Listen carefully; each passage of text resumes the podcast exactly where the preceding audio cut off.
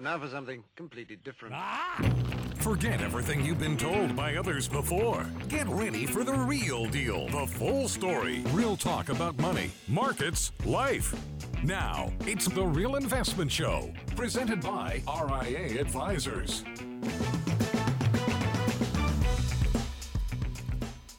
Welcome to the Real Investment Show, Financial Fitness Friday edition. I'm Danny Ratliff here with Jon Penn. Thank you guys for joining us today. If you are in Texas or Houston specifically, it is Go Texan Day. Left my cowboy hat at home, guys, or actually on the horse outside. But Put him in the stable out front. in the stable, yeah. I mean, because that's what we do down here, right?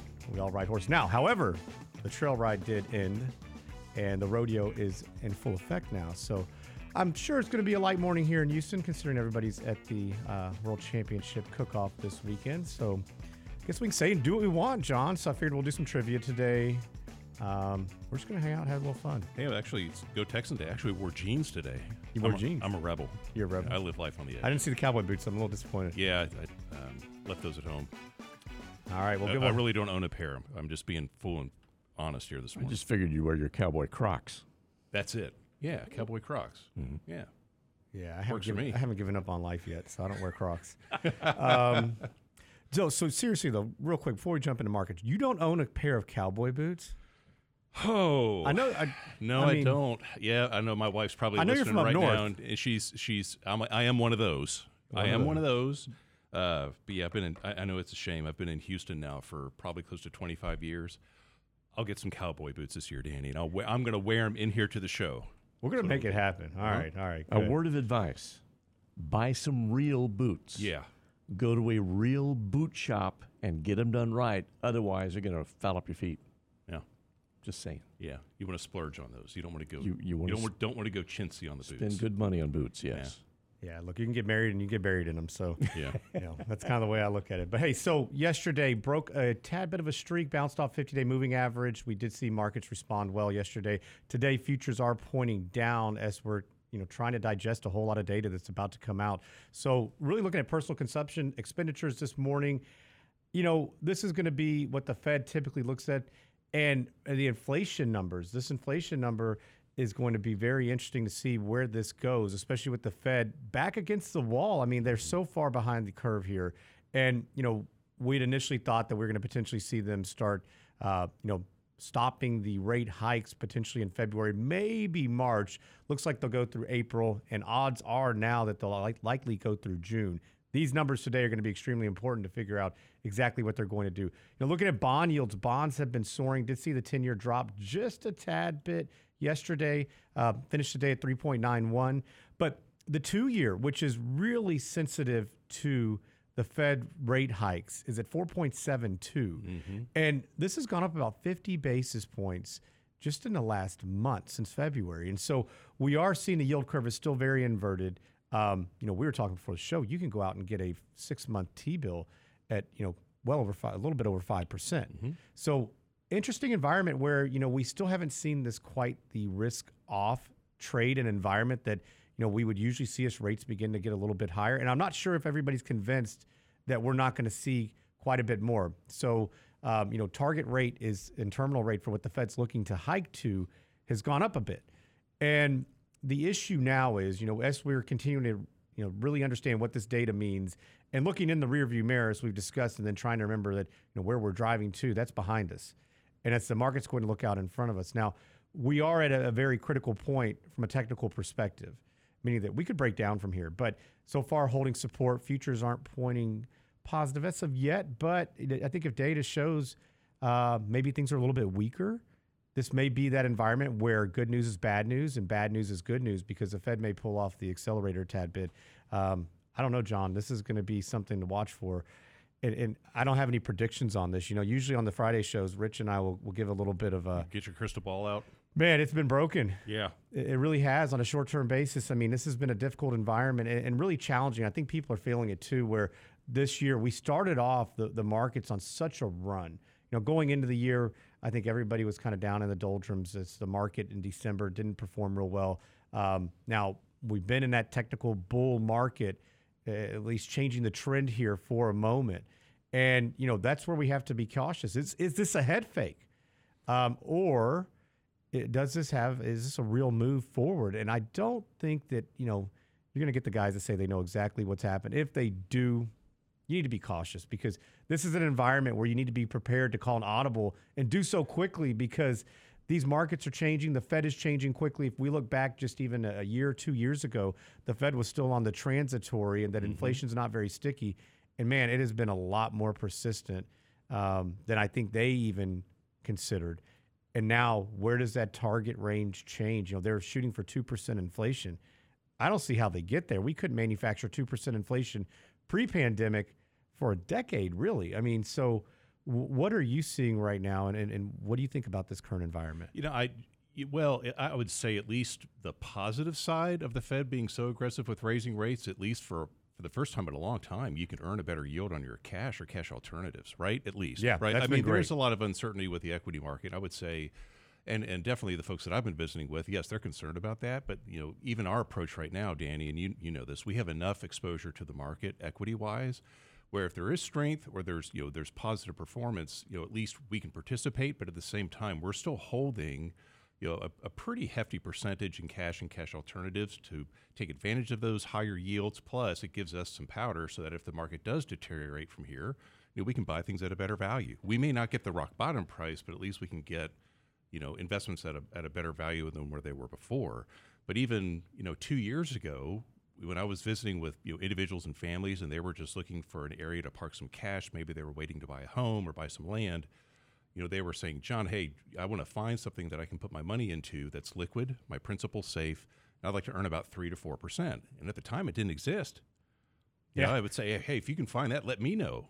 But now, at least with the Fed raising rates, at least you you have those available options for your cash balances. But you know, to your point, Danny you know, I, you know, I, I, think the Fed has made it very clear that they're still on the path of, of taking the steps necessary to, to get inflation under, under control. Yeah, I, I, think that's exactly right. And so, what does this mean for for the average Joe out there? I mean, I think that this is important that we don't make emotional, rash decisions. You know, market is still up for the year. So S and P is up about four and a half percent. Mm-hmm. Nasdaq has been on a run, up just over ten. So we we've erased some of these gains, but the gains that we have actually seen this year uh, already or typically would be what we consider a pretty darn good year for mm-hmm. full 12 months. And you know, we're looking at this on a calendar year basis, which is what most people do. However, we need to we need to think of a little bit longer term with this. now, we're not advocating necessarily buy and hold, but we also don't want to make those emotional decisions because this is where we're getting a lot of feedback. And you know, it felt good for a bit, and now we're we're back in thinking, oh shoot, is this thing about to get a whole lot worse? And and it could.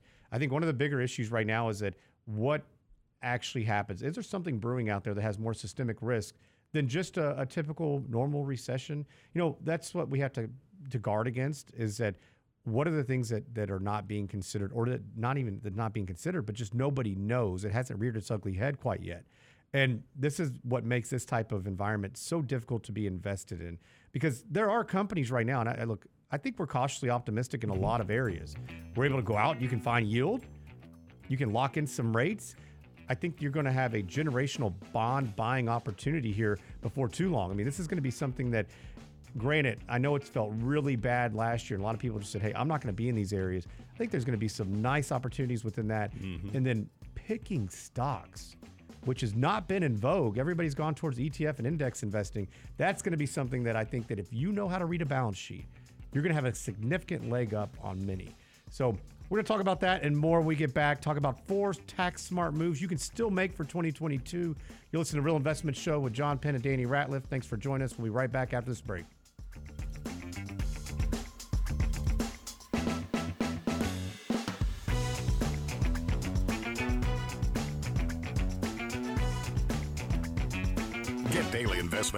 You can use, delivered at the speed of the internet at realinvestmentadvice.com. The Real Investment Show YouTube channel has all our videos ready for your easy access. Now, with the new and improved Before the Bell reports, Candid Coffee, and Lunch and Learn replays, plus each day's radio shows like Technically Speaking Tuesday, Financial Fitness Friday, and the latest analysis from Lance Roberts and Michael Lebowitz. Subscribe and bookmark our YouTube channel for the Real Investment Show, or just click on the show links at realinvestmentadvice.com. Realinvestmentadvice.com.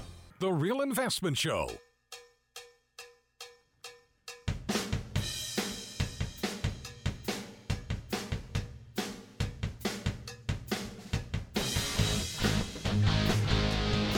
Welcome back to the Real Investment Show, Financial Fitness Friday. I'm Danny Ratliff here with Jon Penn. So, talk a little bit about markets. Markets still futures pointing down just a bit, rates a little bit unchanged. Um, know, want to get to some tax moves. I know 2022 is also in the rear view. However, you still have some opportunity to potentially save some money on taxes. And, and Jon, this is one thing that we, we do discuss quite frequently. Mm-hmm. You know, there's as a financial advisor, there's only so many things you can control, right? Asset allocation, how you're investing, uh, you know, timing, which you know we're not per se market timers, getting all the way in or all the way all the way out. However, we do increase exposure and decrease exposure in, in certain environments. Um, but one thing that I think is often overlooked is tax planning. And granted, we're not CPAs. Um, we don't do taxes.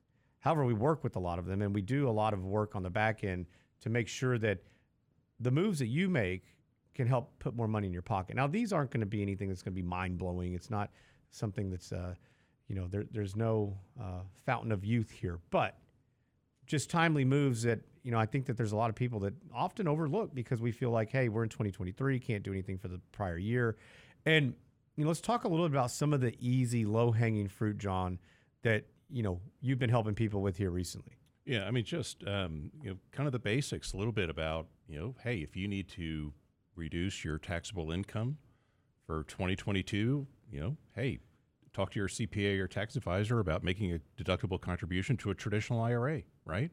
Um, you know, if you're if you're over 50, you know, you can put in an additional uh, thousand dollars, so for a total of seven thousand dollars for for 2022. You know, I find um, that a, a lot of folks don't know that if there is a married couple, Danny, and maybe one spouse is working and has earned income, and maybe there's a, a stay at home spouse or somebody taking care of the household that doesn't quote unquote have earned income, the working spouse can make a spousal contribution to an IRA for the non working spouse, right? Yeah, that's a great point. So then, now if you're both over 50 years young, now that's you know that's fourteen thousand dollars that you can contribute to an IRA for for 2022. So just little things along those lines. And if you're if and then um, now there's you know we're big fans of the Roth IRA, right? Yep. So now, if you make a contribution to a Roth IRA, that's not a deductible contribution. You're going to pay the tax now, right, with after-tax money. And then when that money comes out of the IRA, out of that Roth later in life, it's all tax-free. But there is something to be said sometimes when you look at your your tax bracket, you know, getting towards the end, or, or well, I'll take a step back. When you look at your look at, look at your income for 2022, for example, maybe there's um, you have a little bit of a window where you can you can um, you know convert some money from a traditional IRA to a Roth, pay the tax now, and you know we're kind of talking about saving taxes, but you can pay the tax now, which we think will help you save taxes later in the future. Because again, we were talking a little bit about our crystal ball in the first session. Nobody knows what the future holds, but we don't think income tax rates will be going any lower as we get older, right? Well, and that but that conversion has to be by done by twelve thirty one. Correct, correct. Not something that's so. Let's Correct. make sure we understand that that's not something we can do now for twenty twenty two.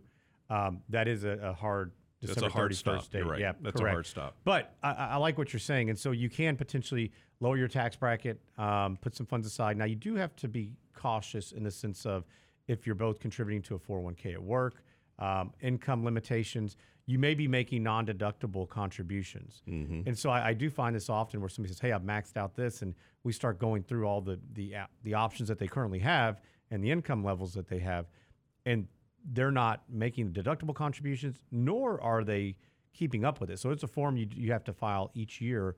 Um, and your CPA should be helping you with this to make sure that when you take these funds out, since you're not taking a deductible contribution, that you're not being taxed on them again. Because Uncle Sam would love you and love to tax those funds once again.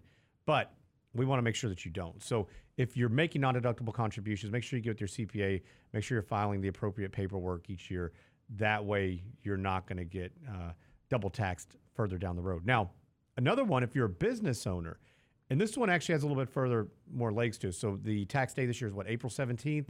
Um, if you're a business owner and you even file an extension, you could potentially set up a Roth and make a deductible contribution to it. So you're allowed as a business owner to set up a 20% of your net income for self-employment or $61,000, whichever is less, you can contribute for 2022. Now, keep in mind if you do have W 2 employees, you will be required to contribute to them as well. And so this is one of the the avenues that I think if you're a sole proprietorship, great opportunity. If it's a if it's a family business, great opportunities to put funds aside. And you're not going to have that hard date of that April 17th either. Gives you a little bit more flexibility, the ability to put more funds away. Um, but you know, this is one of those deals where you want to talk to your CPA, make sure you get a very good understanding as far as what your tax burden will be so you can make those contributions and you don't overfund it. Um, that can be a pain in the rear later trying to unwind that. Mm-hmm. Yeah, and I like what you were saying earlier about the traditional IRA. Excuse me. You know, anybody, if, as long as you have earned income, anybody can make a contribution to a traditional IRA, but you have to be careful because sometimes those contributions are deductible or they're not deductible. Yeah. Right. Especially if you're a participant in a qualified plan, if you're participating in your 401k plan, mm-hmm. there's a lot of minutia in there that you really need to pay attention to. So, like you said, you really want to visit with your CPA or tax advisor to really make sure you're, you know, following the guidelines there. Yeah, right? that's absolutely right. And and keep in mind, I know we we beat this quite a bit in the sense of you know this tax code is is a really advantageous right now to you. Brackets have in, have increased. Um, the the rates have shrank. We are likely going back to the old tax code. I mean, we're talking. You hear politicians talk on a regular basis about raising taxes. This will be something that will be needed because they don't produce any revenue. You do. So they're going to come knocking on your door for a bigger piece of the pie. And so the way that I always uh, explain, you know, a traditional IRA, a 401k, any of these retirement accounts, and, why we advocate and like the Roth because it does give you more flexibility, especially if you believe taxes are going higher. Mm-hmm. But yeah, I want you to envision this type of an account It's a business. And so if Jon and I have a business, we're business partners beforehand. We set the arrangement of how much Jon owns, how much I own, and that's pretty much set in stone where we, we have a very good understanding. But when you have an IRA or a 401k or any tax deferred account, you're in business with Uncle Sam. The biggest difference here, though, is that they can change the rules anytime they want. They can go and increase their ownership. And so this is something that's really difficult to plan for because we don't know what what that number will be. But assuming specific tax brackets, that could change. And so, what you think you have right now for retirement, if you have a million dollars in in an account, you don't necessarily have a million dollars because depending on how you withdraw these funds, you're going to be taxed and you're only going to get X amount. Maybe it's 800,000. Maybe you're in a really low tax bracket. And it's going to be extremely minimal. Maybe you've got 880,000. Uh, but if they change those numbers, you could get blindsided. And, and you know, the other things we talk about are, you know, how Social Security's tax, Medicare, IRMAA, sur- premium surcharges. You know, those are other issues. But just to make it really simple, you need to be considerate of when you put these funds aside today, while that's great getting this tax break, it may come back to bite you later. And so that's just one thing, you know, as we're discussing these, I want you to really be aware of. Um, the Roth, that's why we do love the Roth IRAs, the Roth 401ks. Um, you can't go back and contribute for 2022 for the Roth 401k, but no income limitations. So that's that's another really, I think, untapped and unused tool that is gaining in popularity. And you know, especially as we're we're talking to folks that are still working, and uh, it's a great avenue to put funds aside. Maybe it's not everything, but finding a strategy to put aside a little bit in each. Now, what's another strategy that that somebody could utilize that uh, for 2022 to put some funds aside, Jon? Yeah, and this is I think this is your favorite account. That's the health savings Oh, yeah. account or the HSA, right? I mean, I mean it's really you get a uh, you know the triple tax benefit there when you make a contribution to a health savings account. The contribution is you know it's tax deductible. You know the money that's in the HSA grows you know, potentially tax free if the withdrawals from that HSA account are used for qualified medical expenses. And what's great about a health savings account, what I found too, Danny, that a lot of folks don't realize is, you know, after a certain dollar amount goes into that health savings account, that money doesn't have to just sit in cash or in a money market fund. You can actually invest the assets within your health savings account for growth if you're not planning on using those assets for many years. So it's almost like an IRA for that's dedicated for health savings, right? So, uh, and you can still make contributions to your health savings account for 2022, even though we're past December 31st of last year. All right, so break break this down though, so so people really get a good understanding on how this really works. So Yeah. that triple tax benefit, explain that. Yeah. So um, so basically, the the contributions reduce your taxable income. So so if for individuals for 2022, an individual can put three thousand six hundred fifty dollars into their uh, into their HSA. If for a for a family, that amount is seventy three hundred dollars, right? So that that will reduce your income if you put that amount of money into a health savings account. If you're over 55 years young, you have the ability to put in an additional $1,000 on top of those previous amounts that I just mentioned. So there's a catch up provision there. So it's a way, let's say if you've already, let's say you maxed out your 401k plan last year, let's say you've maxed out your IRAs, you know, here's another vehicle. As long as you participate or are covered by a high deductible health plan, uh, th- this is another avenue where you can save, you know, potentially some additional dollars from from a tax saving standpoint. Yeah, this is a great tool. So that triple tax benefit is is awesome, right? And it, this is my favorite account. Um, this is one account I get really excited about. Unfortunately, they don't allow you to put a whole lot of funds into it. Now, one caveat: if you are working for somebody, you know, a lot of times that you may be a, a, a business owner and you're doing this on your own, it's a little bit easier to dictate where those funds go. You may have to call your benefits group and say, hey, I want to make contributions to 2022. So, want to finish up, talk a little bit more about the HSA, a couple more tips on how to save money in uh, for 2022 in 2023.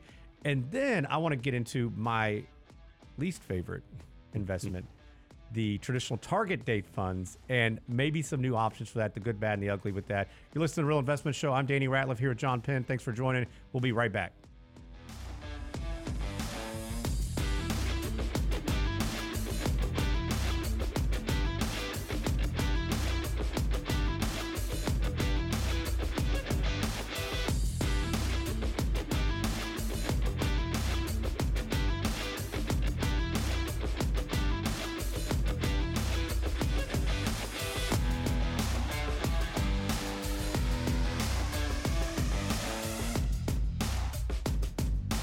Real Investment Advice blog. It's required reading for the informed investor. Catch it today at realinvestmentadvice.com.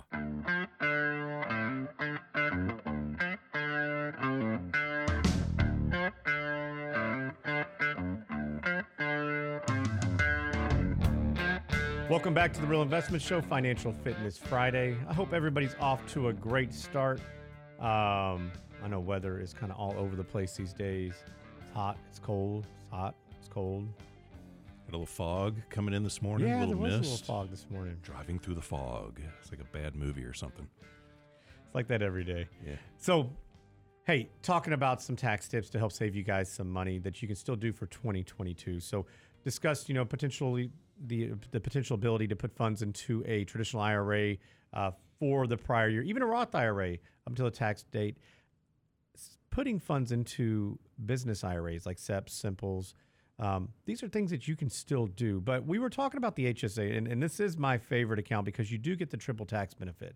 And one thing do want to make um, sure you guys you know take take note of is that while you can put 36 uh, 3650 so $3650 for an individual into an account for a family $7300 if you and your spouse both have one that doesn't mean you can both put $7300 into it so be careful this is where the irs may come back and and get after you a bit but one thing that i think that is really important is that this is not an FSA.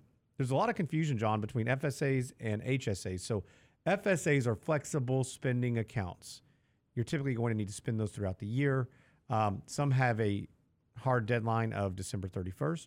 Some will let you allow you up until about the tax day, or usually about March 1st, to go ahead and, and spend those funds because if you don't use it, you lose it on an FSA. An HSA allows you the ability, similar to a retirement account, to roll these funds over. And so the idea right now would uh, we would encourage you because what we know to be how much people spend in retirement on healthcare, we would encourage you to go ahead and try not to spend the funds you put in here, pay everything out of pocket, and let those funds grow. Um, now, we generally want to put, and what I advise people generally is to, you want a year or two of healthcare premiums set aside in a safer investment because what happens if you lose your job? Something happens. I mean, ideally, I'd still prefer you not touch that. However, we know life happens. So you'd want to put enough in those accounts in a safer investment, especially like you were talking about earlier, Jon. You can actually get some yield. You may have to search for it because sometimes, you know, your limitations are uh, your investment options are limited. But this is an area where I think if you put some funds set aside in a safe spot, then you can go and invest on top of that because you know we do want you to see that growth. I mean, keeping up with inflation is becoming a lot more difficult, especially you've got inflation, you've got bad markets, um, but I think you've got the wind at your back in a couple in a couple ways here before too long. So um, HSA, don't rule those out. Don't use them like an FSA. Continue to put funds aside in that area. I mean, we look at like health HealthView Services says the average couple at 65 is going to spend over $350,000. Yeah. Um, you know, plenty of studies that show you're going to spend between three and four hundred thousand dollars on healthcare in retirement, and that's a huge number. And I think that scares people to death. Yeah, you have to watch the little rule here around HSAs. That's that is, you know, I know where I mentioned earlier that HSAs are almost like an IRA for for health savings. Some different rules when it comes to taking a non-qualified withdrawal from an HSA. You have to watch that magical age of 65. If you take a withdrawal from a health savings account before you're 65 years young, and that withdrawal is for a non-qualified medical expense, on that amount that comes out of the HSA, you'll pay tax plus a 10% penalty on that. So you have to look at age 65 for that. But if it's a qualified medical expense when it comes out of the HSA, Danny, as you mentioned, you know that's that's tax-free money. Yep. And the other caveat too is that if you are over 65 and take it out for non-medical use, then you you are only going to pay the the um, the taxes on it, right? Right. You don't have that 10% penalty at that point. And but actually, I misspoke. It's a 20% penalty, not 10. yeah, Yeah. it's not nice. Yeah. So that's even worse. But I think if you use these accounts properly, these these are a great tool in the toolbox. I think you know if we can have multiple ways that you can make distributions, this is going to help, right? We want to as much flexibility in retirement to mitigate taxes, and this is a, a really good way to do so. Um, any any final parting words on HSAs? We like them. You know, I think that make a lot of sense, especially. But if you, you have to look at, you know, where are you maximizing your other savings first? And, and I like what you said, Danny, about hey, if you have this money in an HSA, you have a lot more flexibility on how you can invest it. I, I like what you said about having a year or two of expenses set aside, you know, safe, you know, just earning some interest right now. You can pick up better yields with the higher interest rate environment that we're in, and then for anything that's over two years, you can invest it for for growth. Yeah, no, Yep. it- it's great. You can also use these funds for, um, you know, long-term care insurance. You can use it for Medicare expenses. Um, there is a lot, and especially as we age, we're going to use it more and more. Um, don't use it. You're not going to lose it. Let these funds continue to roll, and that way you have the flexibility in retirement. So, um, one last tip: what what is something, that, and this is something I think that a lot of people in this stage right now are saying, nothing I can do, not going to do it. What is it? oh, itemizing your taxes versus Yeah. maybe taking the standard deduction. But that standard deduction is pretty healthy, you know, especially for a married couple. But I mean, you can still, depending on the size of the mortgage of your home, you can still, you know, deduct interest of up to you know seven, you know, seven hundred fifty thousand. Um, of uh, of mortgage, you know, it used to be um, prior to the date you, you used to be able to, uh, you know, di- I'm sorry, itemize the uh, the interest if if the loan was a million dollars. That was changed to seven hundred fifty thousand, um, and you can still deduct you know ten thousand dollars for for property taxes, state and local income tax, and don't forget that medical medical expenses that exceed seven and a half percent of your of your AGI of your adjusted gross income can also be deducted. So if you're close, you know you have to just take a look at your standard deduction, take a look if you itemize, and which one is more beneficial. Yeah, I, I think because of the increase in the standard deduction, many people just said, "Oh, forget it. I can't. Mm-hmm. I can't write anything off. I'm not going to itemize." And I feel like there's probably a lot of money left on the table because it does require a little bit of work. But this is something that you know our goal is you want to keep as much money in your pocket as possible. So I think too too often we're so worried about returns and what markets are doing instead of contr- also controlling you know, what's the outflow. And this is a good way to control a little bit of that. And you know, I know I don't want to give Uncle Sam any more than you have to, right? And I don't want you to either. So explore these tax tips. You know, contribute to the, the traditional IRA if it's possible, if it makes sense. We do like the Roths, yes. Um, business owners, SEP IRAs, simple IRAs, uh, max out the HSA for 2022 if you have not already. Be prepared to do that this year as well. And, and before we jump to another segment here, I, I want to touch on that one just a little bit more. So there are times, as we're talking about, you know, we talk about the hierarchy of savings, and we actually had a uh, a webinar yesterday talking about raising money wise kids. So some tips about really more about um, you know money scripts and um, traits. Like, what are your money scripts? Do you have money focus, money avoidance? Um, you know, what do you do really well? And I think we all have a little bit of all of these in some ways. But noticing in your children, you know, how to how to look at this.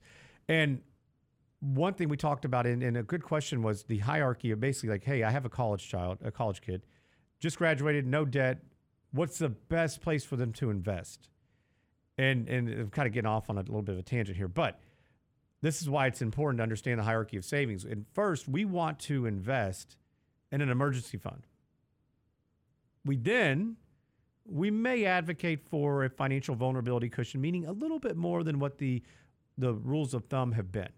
So, depending on somebody's job, three to six months of expenses, maybe even twelve if you're sole, you know, if you're you're the breadwinner. Um, I think this is important, but then also it goes back to what kind of job you have? Is it volatile? Your pay? Um, if you like, we talk about if you're a tenured professor, you probably don't need as much as somebody who's on straight commission. Um, this is something that I think that needs to be considered first, right? So hierarchy of savings. But then, you know, we're talking about the HSA, and here's where I'm going with this. Is that S we're contributing to a 401k, you want to at least get the match. And a lot of companies are now matching an HSA as well, the health savings account. Mm-hmm. So we may make an argument that you go and contribute, if you're not going to max them all out, which many people aren't, go get the match in the 401k, go max out the HSA, then go back to the 401k. And if you have bandwidth for additional investments, have at it. There's plenty of options and opportunities. Rich and I are going to work on kind of an actual a, a flow chart, so to speak, just kind of breaking that down to really you know make it very clear. But I think that's something that's often overlooked, Jon. I, I do too, and um, our we have we have two daughters, Danny. They're both in college. Our oldest will be graduating this semester. Hallelujah! Um, and so we've already just been got a pay raise. Yeah, that's it. You'll s- I don't dance well, but you will see me dancing out in the streets. And maybe for that day, I'll buy some cowboy boots. But All um, but so we've even been talking a lot of questions around you know, and and just with clients and parents with their children that are about to graduate. Or, or children that have just started their first job, and it's you know very much the the principles that you're just laying out there you know setting money aside for savings you know making sure that there's plenty there for a rainy day and then hey with their with their retirement plans options at work what is this traditional 401k what is this roth 401k how how do these work and what are the differences and is there a better approach for me to take? And so uh, there's a lot to think about Yeah, there, there's so many moving parts, and, and you know, but that's why I think this is so important to make sure that you're taking the actions and taking the time just to understand what you have available, where you can put funds, what's the most beneficial for you. My goal would be is that if you're still working and you have you have some years left, that everything you have is not in a pre-tax account, and you don't have much flexibility down the road. We want to go ahead and start thinking about building that financial plan, understanding where you're putting funds, having multiple options to withdraw from. So, as promised, next segment, my least favorite investment, the traditional target date funds. We're going to get into that and tips and things other advisors are saying, good and bad. What does it mean to you? We'll be right back. Thanks for joining.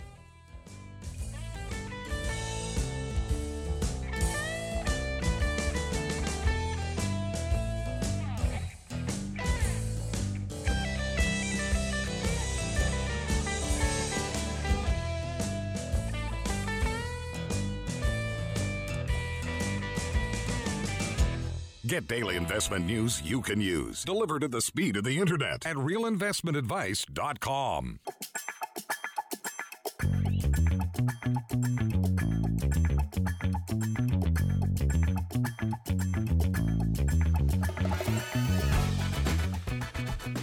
Welcome back to the Real Investment Show Financial Fitness Friday. Happy Friday, everyone.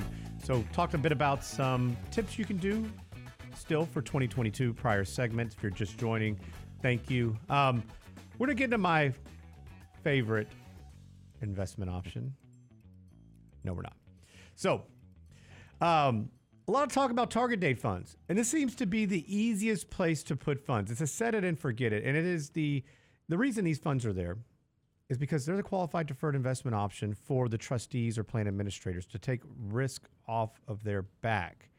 Meaning, hey, we gave you options. So, meaning that if you don't pick something and you're putting funds in, these are where the funds will typically automatically go. And in theory, they're not all bad. In practice, I think they're terrible because it is a set it and forget it. It is a overly diversified option typically. And now, granted, we're different in how we manage money, so we, we probably view this through a different lens than most. Um, but the main selling point on these types of funds are that each year or several years, they have what they call a glide path. Over time, they start to reduce your risk, take the exposure out of stocks, move it into bonds. However, that glide path is not always your friend. And I don't think that it moves nearly as quickly as most people think. You know, we've talked about this pulling up a lot of different funds in the past and kind of sharing side by side comparisons. And I'm not going to bore you guys with that today. But a lot of accounts right now where it would assume that you are in retirement have a lot more stock exposure than I bet you'd think.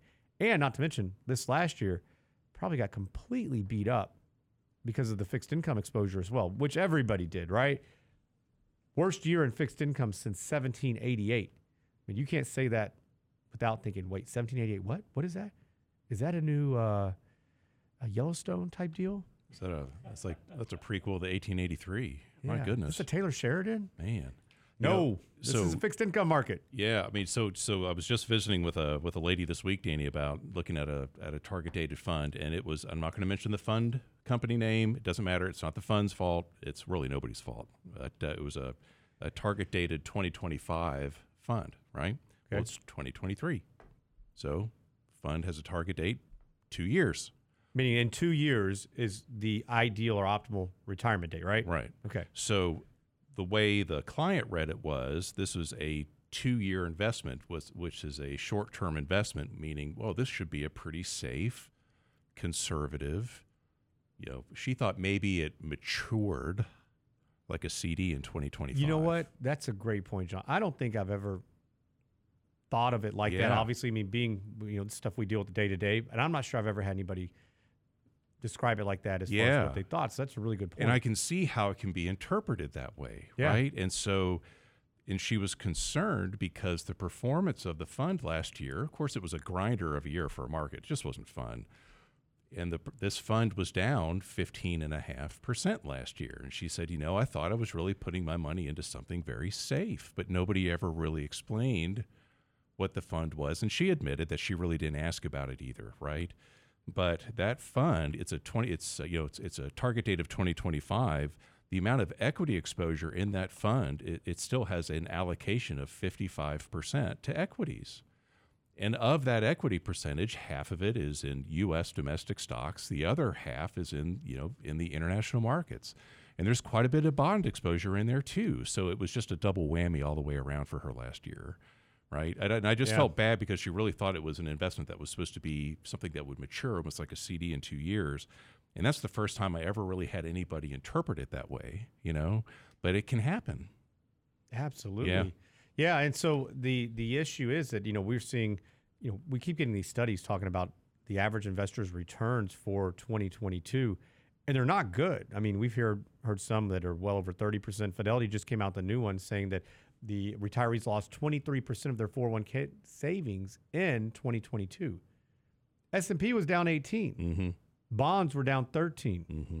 Nasdaq was down 32, and I think you get overly aggressive on the tech side, which is which is likely, right? It's done so well, and if you're not watching it, I get it. And and you know, I think one of the bigger mistakes that most people make is that we look back at previous returns to invest, and you know, the number one caveat you look at any of these fun fact sheets: past performance does not guarantee future results, and this is a big reason why.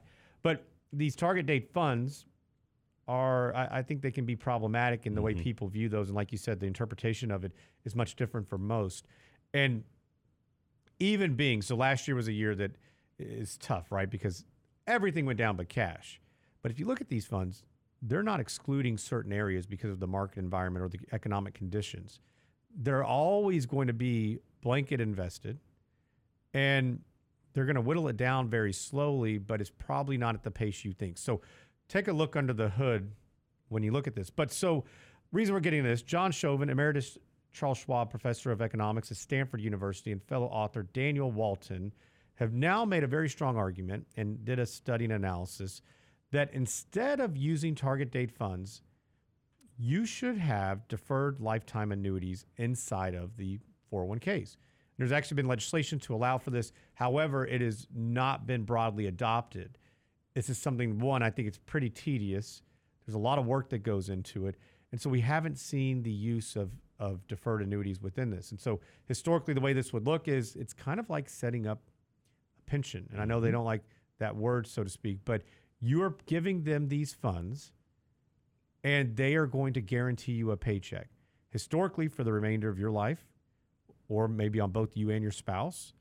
Um, there are some that offer cash refund, which is the only way I would do that. Meaning that because, like the traditional pension, if you don't take the lump sum, you could get one payment, and God forbid something happens to you and your spouse, bam, Money's gone. gone. Yeah, your heirs don't get anything. But on these, if you do these right, I think they can.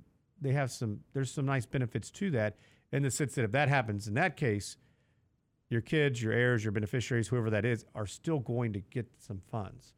Um, but what they're advocating for is taking 10% of the balance every two years once you turn 60 and putting those into a deferred lifetime annuity. And that essentially will be turned on when you reach retirement age. And I can see some benefit to that. Um, however, I think the problem is the way most of these 401ks work, you're not getting a whole lot of guidance. So, what type of education is going to be done surrounding this? I can see some pitfalls here, Jon, and that's what gives me a little bit of concern. I can tell you right now, I've got clients who have who have deferred annuities, and usually they've been used for only a small portion. And, I don't ever think it's something you put everything into. And you know, we're not you know, we're not big annuity salesmen. We're not big you know, we're not really big on any of this stuff, right? We want to be experts on it all and understand how these different types of investment vehicles can be used. And everybody's different. Some people may not need it at all. Some may not want it. Some people, um, it does something like this could make sense to kind of create that floor and provide for lifetime income. Now, with these though, my concern is one, there's no education around it. If you're just plopping it into the the 401k, all of a sudden you have the ability to go buy it what are the requirements on the back end of this? What are the fees? You know, those can be historically rather high, right? That's a that's a big reason a lot of people stay away from these types of investments. What are the what's the ability to get out? I mean, Mm-hmm. what do you see from a problem perspective? Yeah, I, you know, when I was looking at this, I was at first I was like, man, I don't like this at all. And then uh, then Yeah. it started to grow on me a little bit where I could see maybe for the right client in the right situation where something like this could be beneficial. You know, especially if you have you know a period of bond prices, you know, that are I mean, as, as interest rates are changing, that affects the prices on bonds. That affects the underlying investment value of funds within your within your retirement plans.